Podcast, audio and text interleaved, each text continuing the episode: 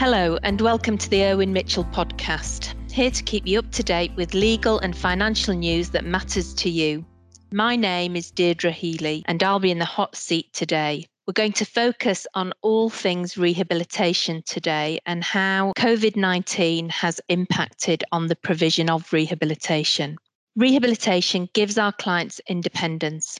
It gives them a target to work towards and it can give them hope for a brighter day ahead. The COVID 19 pandemic and the social distancing measures that followed have drastically changed rehabilitation. As a result, I'm delighted to have two special guests today to talk about the way they've had to change their work to make sure those who need rehabilitation continue to receive it. Firstly, I'd like to introduce Jennifer Appleby. Jennifer is a client liaison manager at Irwin Mitchell, who is based in Bristol. Jennifer is joined by Jackie Dean, who is the clinical director at Enable Services. Jackie has 40 years' experience as an occupational therapist and is a specialist brain injury case manager. Thank you for joining us virtually today. Jennifer, can I come to you first? Could you start by telling us about your role and what exactly it is that you do?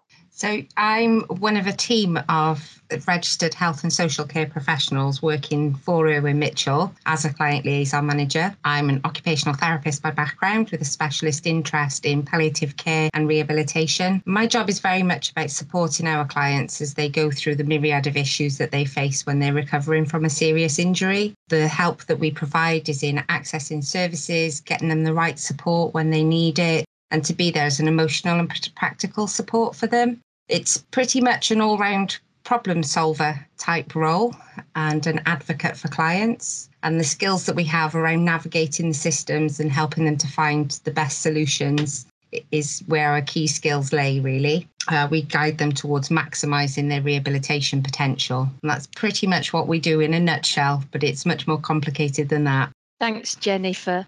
Uh, and Jackie, same question to you. What's your day to day like?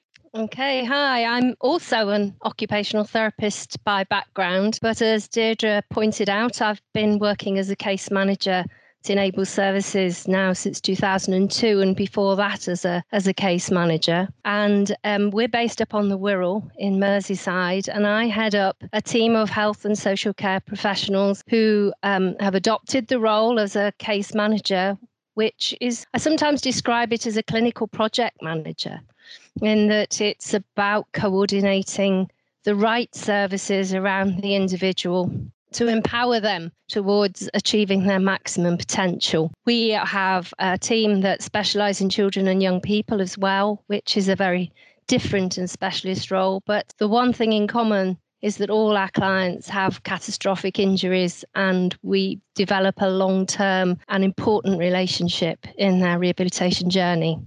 Thanks, Jackie. That's great. Um, and I'm Deirdre Healy. I'm a partner in the serious injury team at Irwin Mitchell. Uh, my practice is largely uh, undertaking brain injury litigation for victims of brain injury who've been involved in an accident and I use the services of people like Jackie uh, and Jennifer to support my clients because the focus is rehabilitation. It's not on money, but the rehabilitation needs to be funded. So, if we move on to now discussing uh, rehabilitation and uh, COVID. So, if I can come to you first, uh, Jackie, what do you see currently as the long term effects of how you've had to provide rehabilitation and your team's providing it through this um, period and using virtual platforms? I think at the start of lockdown, everybody was in very much a fight and flight and problem solving phase. And certainly at the beginning of lockdown, I and, and professionals I've spoken to all felt they were running on adrenaline and that we'd worked very hard to to make sure that we could maintain contact with as many clients as we possibly could, even in those very early days. And I think because we work in, in, in the private sector, we've perhaps had an easier time of doing that because we've had the opportunity to be creative and learn all around these virtual platforms and how they work and don't work. Marvelous when they do, terrible when they don't. And I think if we could all go back in time, we'd actually really like all of our clients to have access to wonderful Wi Fi wherever they are in the country and have access to devices and the, everything set up with programs that we could run virtually. But of course, we weren't in that place, and we've had a very steep and, and difficult learning curve.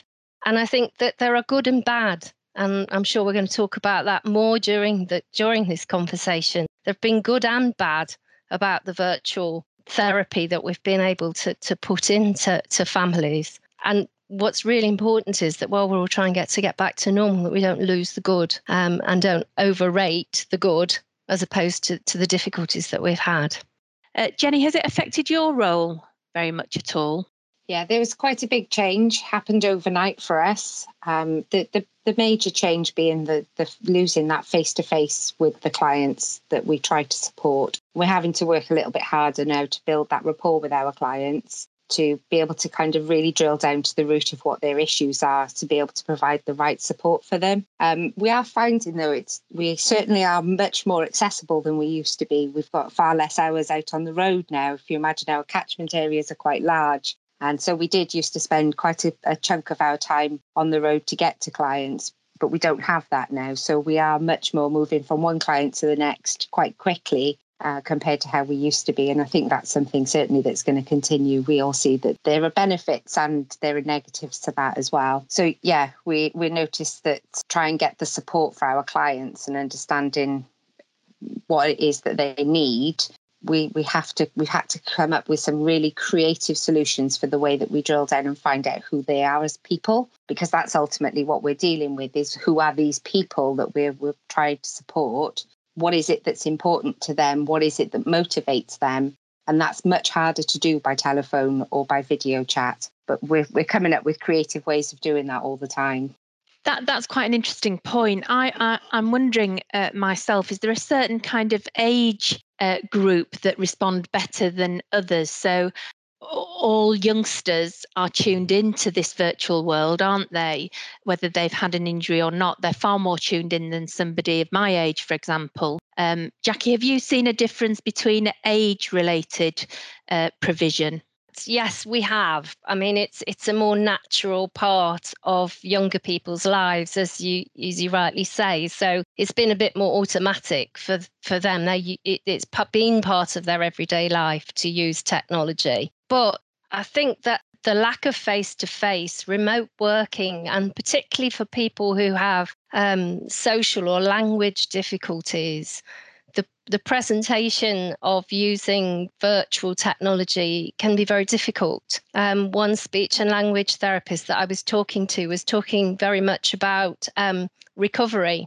So when you're in a, a, conversation and you talk over each other, some of our clients find it a lot harder to recover the conversation that they were having when when it breaks down.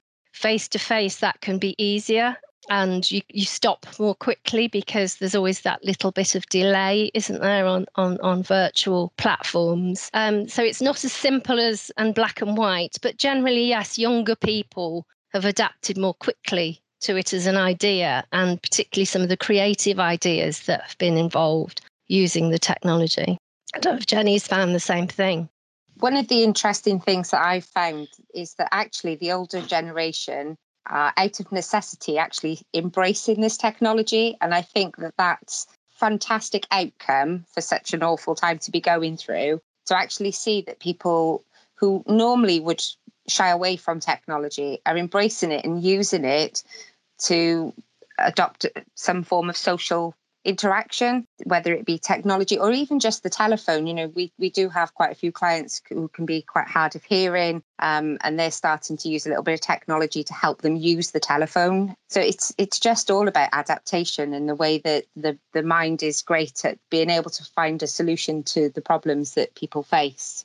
Yeah, I think it, we, we've used support workers an awful lot um, and they've been absolutely brilliant. And, and hats off to the efforts that they've made throughout lockdown. I mean, some people have been very creative and have used video. So they'll have, uh, have had conversations. The therapist will record things and send it to families so they can look at it when it fits. Because, you know, families are suddenly thrown into this role of being carer, rehabilitation professional, teacher, everything during lockdown and, and, and, and in these times of changing restrictions. And they don't always have the time to look at it at the right time. So it, it, it, it's it's been wonderful watching therapists and, and support workers evolve and develop ways to do it in the right way for people. So most people have been able to to to access it in some form or another, or to send them um, through the post. You know, that more low key technology as well we've been able to use. Some people haven't been able to access it because of their level of disability, and we've had to work very much through the family and, and in supporting them in what we've been trying to achieve. But again, as, as Jenny's saying, it's about being creative and adaptable. Jenny, on that, um, what's the biggest innovation you've seen with virtual rehab since March? I think just the use of um, video chat um, has, has been major, really. You know, occupational therapists, we traditionally like to get out and see people in their environments to, to enable us to do a full and thorough holistic assessment. But with the use of the video technology that we've now got that you know thankfully it happened in this day and age and not sort of 20 30 years ago when we didn't have this level of technology. Yeah it's just been amazing to to see how people are using that to you know i hear stories about people getting children to take them on a on a walk around the house so that they can assess how the child is interacting with that environment and yeah it's just it's just testament really to the creativity of the therapists that are out there um, and the way that they're just using all sorts of technology to help them think that's really interesting when you say a child taking somebody through a house because you're in a house with somebody. You often, if you're face to face, you might get in, too involved and rather than let them do it themselves. I know you two with an occupational background, you're very much you make do, you make us all do things, don't you? But we often step in too soon. Whereas if you're remote, you can't step in in the same way, perhaps. I think that's a good point. I know one of the physiotherapists that I was talking to, she was saying how frustrating it was initially because automatically her therapy is through her hands. And suddenly she was having to sit on her hands and and and work through the screen. And she was saying how much her skill base has developed in terms of suddenly she's realized that she wasn't allowing people perhaps to do as much as they should be. She wasn't explaining things in a way that people could understand.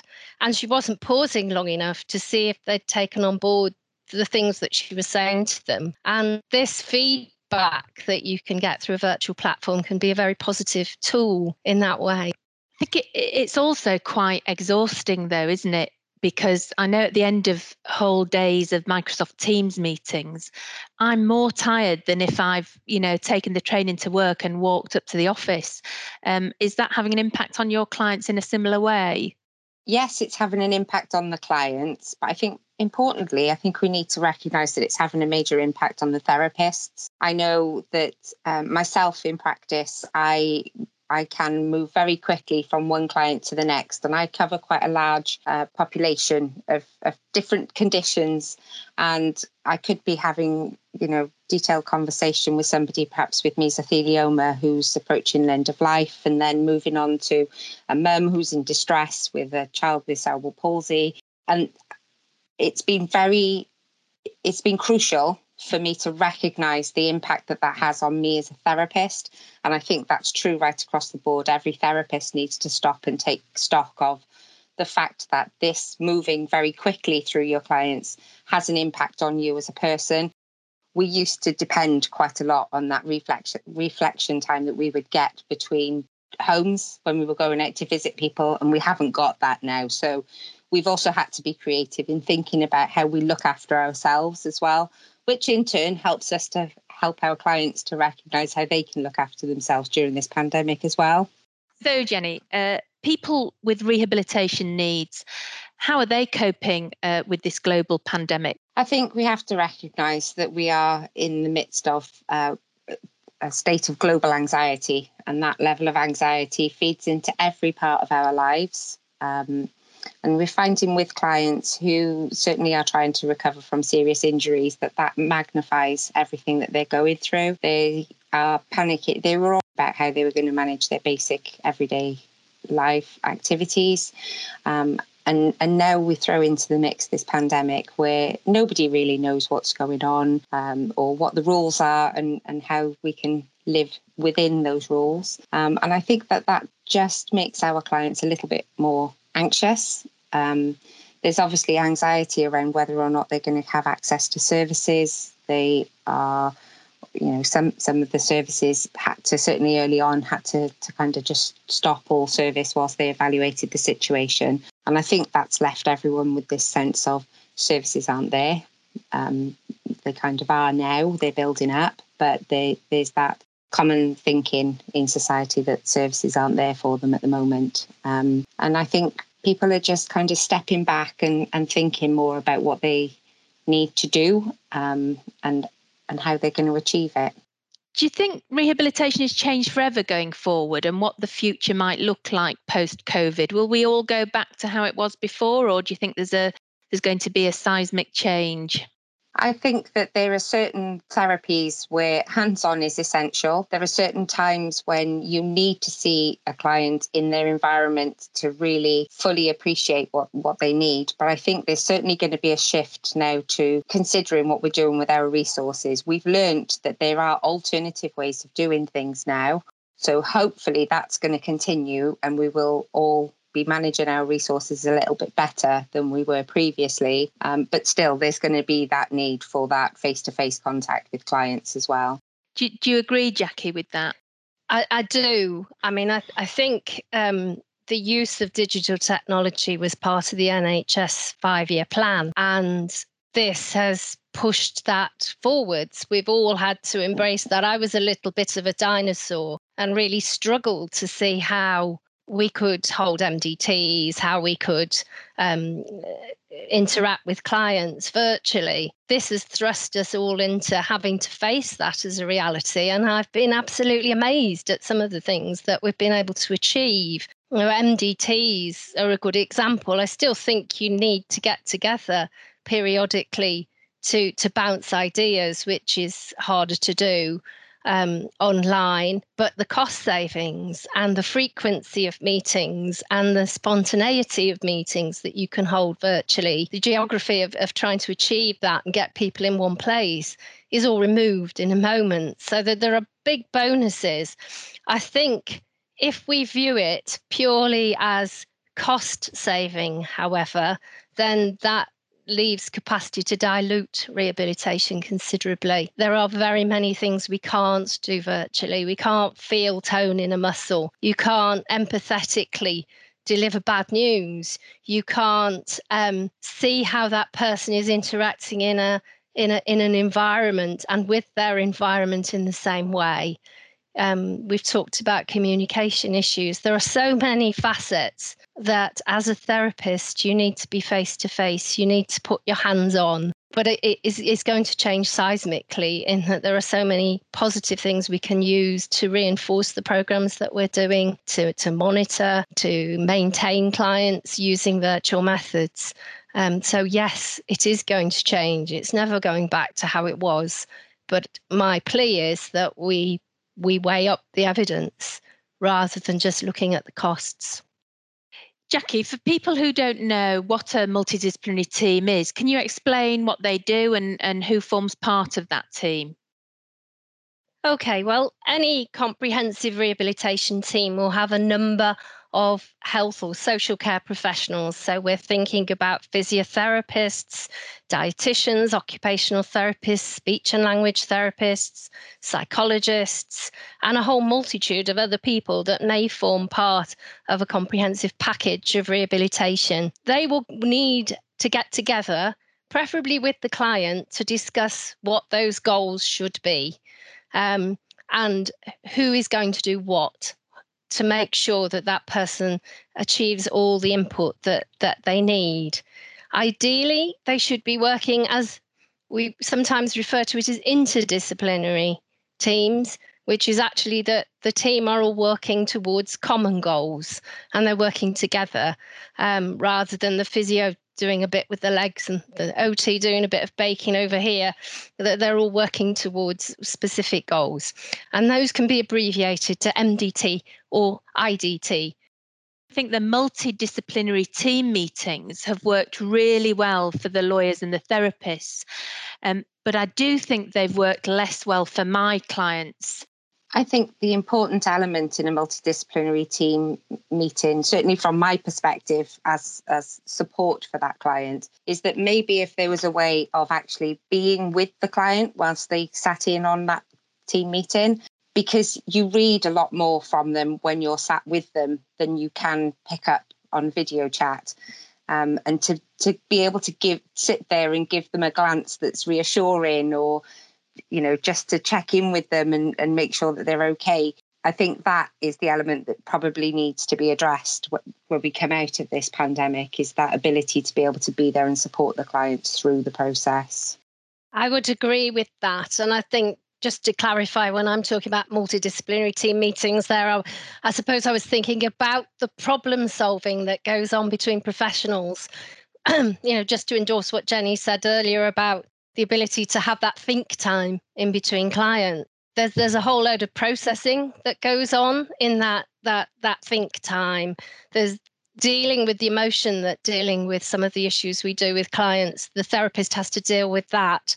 Then there is the formulation of ideas. And I think as a team to get together around problem solving um, and, and formulating ideas around people's uh, program of rehabilitation. Virtual methods, fantastic. But you're right, where there is a client involved and we are bringing them on board and they're sharing their perspective, it's, it's not so good. Totally agree. I think also I've had uh, a couple of clients who lots of work has been done by the multidisciplinary team members to get them to a certain point. Lots of real hard yards have been put in, and COVID's presented the best excuse for them not to engage. And they've definitely gone backwards rather than stayed the same or made any steps forward. How do you think going forward we can address that and get them back to where they were and even further forward? We've seen a mixture. We've seen clients that we thought would not progress during COVID with virtual rehabilitation methods who have absorbed it brilliantly. The predictability of the world around them, the lack of opportunity and demands upon them has meant that they've responded very well to the therapy and have done much better than we'd anticipated. And I'll come back to why that's an issue in a moment. But we have seen clients regress we have seen clients not accessing therapy. We've seen where there have been holes in the regime. And I'll give you an example of one client that I was actually doing a medico legal report on, but it emerged talking to the case manager involved that the, the person is actually in a rehabilitation centre with a bespoke team of staff going into her, seeing the value of maintaining her splinting. And by the time that this was picked up, because it was then observed that her hands were tight on the screen and, and, and it was explored more, um, of course, her hands are a lot tighter. And it actually does need somebody to go in face to face to work on that. So we've seen clients regress, we've seen clients withdraw who find the whole process challenging. And I guess that comes down to relationships and the ability to to to work at the client's level with listen to their narrative and the meaningful goals that they have in order to re-engage them and get them them back online. That's not so different to the world before COVID. It's but it it is lost opportunity and that's the problem. And the problem with a lot of people who are now coming out of hospital very quickly and aren't accessing therapy in a timely manner.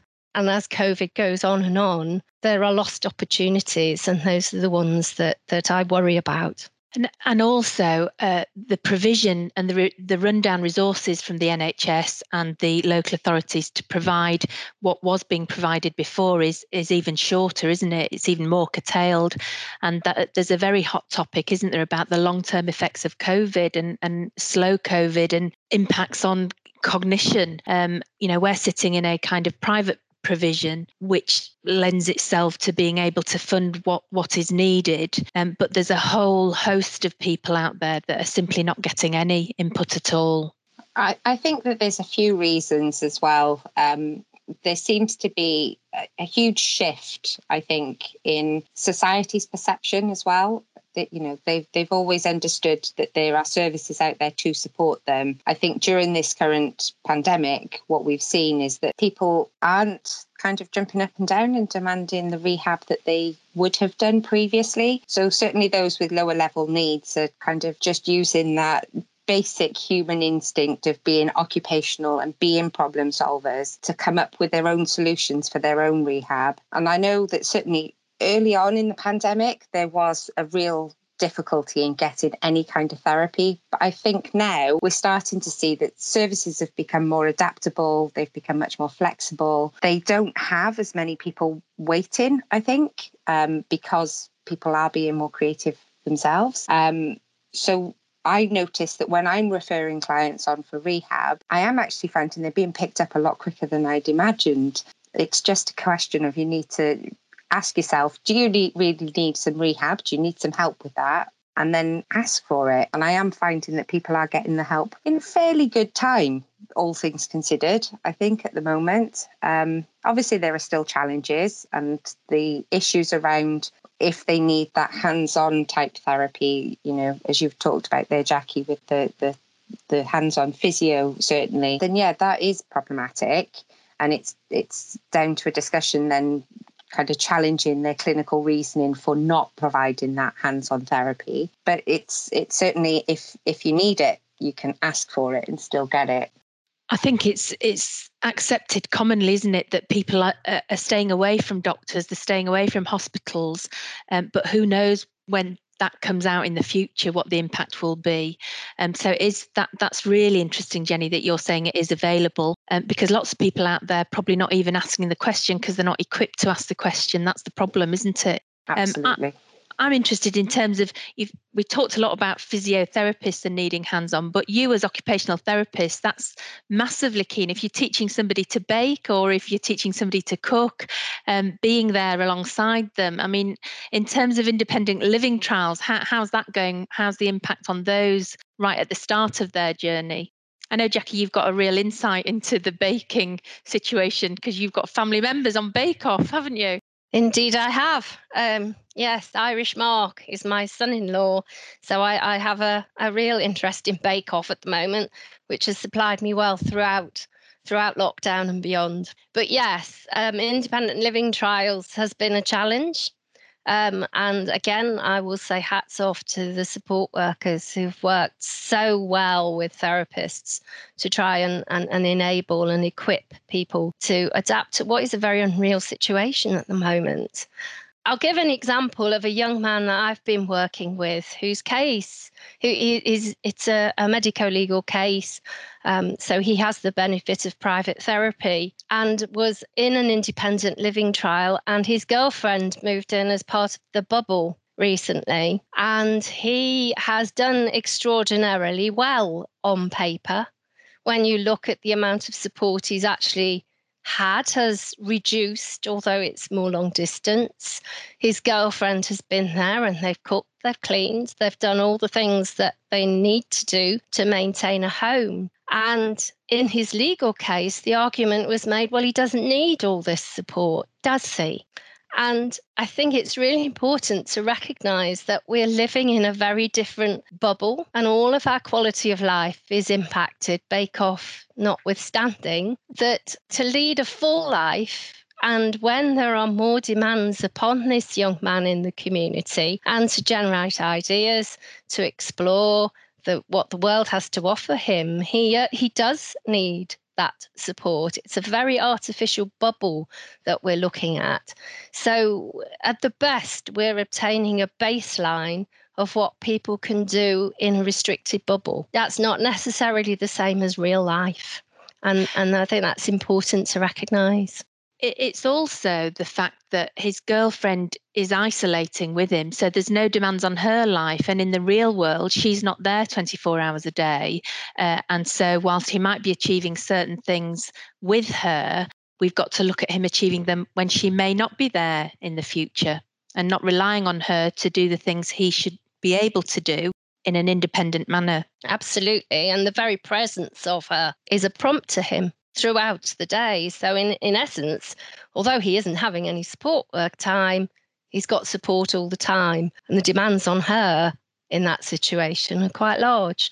But I, I hear it. I keep hearing this. They're doing very well without this level of support. So they won't need it going forwards. And it's just not true. So, going forward, social distancing measures and social isolation, I think that's going to impact each of us, including me. I, I, you know, the longer I'm at home, the less excited I am about going out. But for our clients, it's much worse, isn't it? How do you see the future uh, and the impact of mental health problems on on the client base? I see the the mental health issue is a current crisis it's an ongoing crisis, and it's certainly going to be a long term crisis after this pandemic. Um, services are incredibly stretched. Everyone is living within this global anxiety, certainly within serious injuries, where the majority of our clients will have some form of mental health issue. Um, we're certainly seeing that those conditions are becoming exacerbated because of the global pandemic and the anxiety that everyone exists in. Um, I know that there's a lot of movement at the moment to try and increase the staff or the resources within mental health services, which is great. Everyone is recognizing that there is this global anxiety that needs to be addressed. And I'm hoping that that's going to continue. That level of additional support is going to continue beyond the pandemic because I think that the effects of this situation are likely to be far reaching. We're going to be seeing people with more social anxiety, um, more people wanting to remain at home rather than going out. So that fear of going out, fear of mixing with people. Um, and yeah, I mean, I I talked to one of my or a few of my clients who've who've had long term anxiety, and and it was interesting at the beginning that they were saying actually they felt quite normal now because now everyone was living with this fear of something terrible about to happen, this fear for their lives and the lives of their loved ones. This fear of having to go out and mix with people. Everybody had that fear. And I think that just highlights that whilst it was okay for the, the person who was already anxious because they felt normal, it was all normalized, you can kind of see that that level of anxiety is going to continue much, much longer than the pandemic.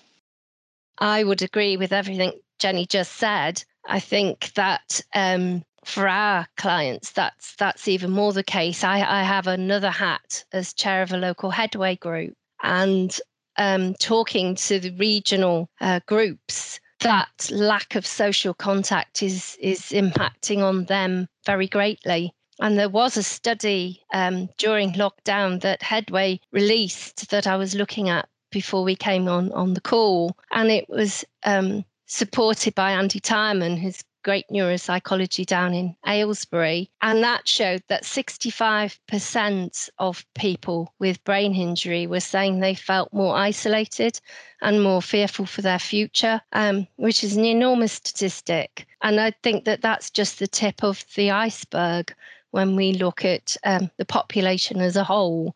So I think mental health is a little bit of a tsunami that we don't quite know how big it's going to be yet, but it could be uh, a real problem over the coming years. And those clients will need even more rehabilitation rather than less going forward. Uh, and to be able to predict what they need into the future is going to be challenging, isn't it? Because it's an unknown quantity at the moment. Well, we're all living in a social experiment almost, aren't we, really, is how it feels. And with the constant changing of, of how we're having to live with this disease doesn't look like it's going away in the near future. And the the long term effects of that are something we we don't know yet. We can only surmise. Well i think we come to the end of what's been a very insightful and honest discussion. Uh, can i uh, thank you both and ask what your hopes and plans and goals and resolutions are for 2021 I'd, I'd like to say an end to this pandemic. I think in reality, what I can wish for is some level of stability so that we can plan forwards and plan for our clients' rehabilitation and more cake. What about you, Jenny? Have you set any resolutions yet? Well, I haven't set any personal resolutions. I think, you know, life is too unpredictable to be trying to set resolutions and disappointing yourself. So I'm not setting any resolutions. But I'm I'm hoping that uh, 2021 is going to see a safe and effective vaccine so that we can move forward and live with this virus um, rather than what we're currently doing. Um, and my real hope for the year ahead is that people can maximize on the lessons of 2020 and appreciate what we have, um, the services that are around us, our loved ones, the environment, just everything that we have that we've taken for granted for too long, I think. Um, that would be my real hope for the year ahead. That's a great statement, uh, which I agree with conclusively. Uh, so that's it for today. Uh, thanks for joining us, Jackie and Jennifer. Thanks very much for your input, your experience, and thanks for listening to the Irwin Mitchell podcast. If you found it interesting, then please do join us for our next episode. In the meantime, please stay safe.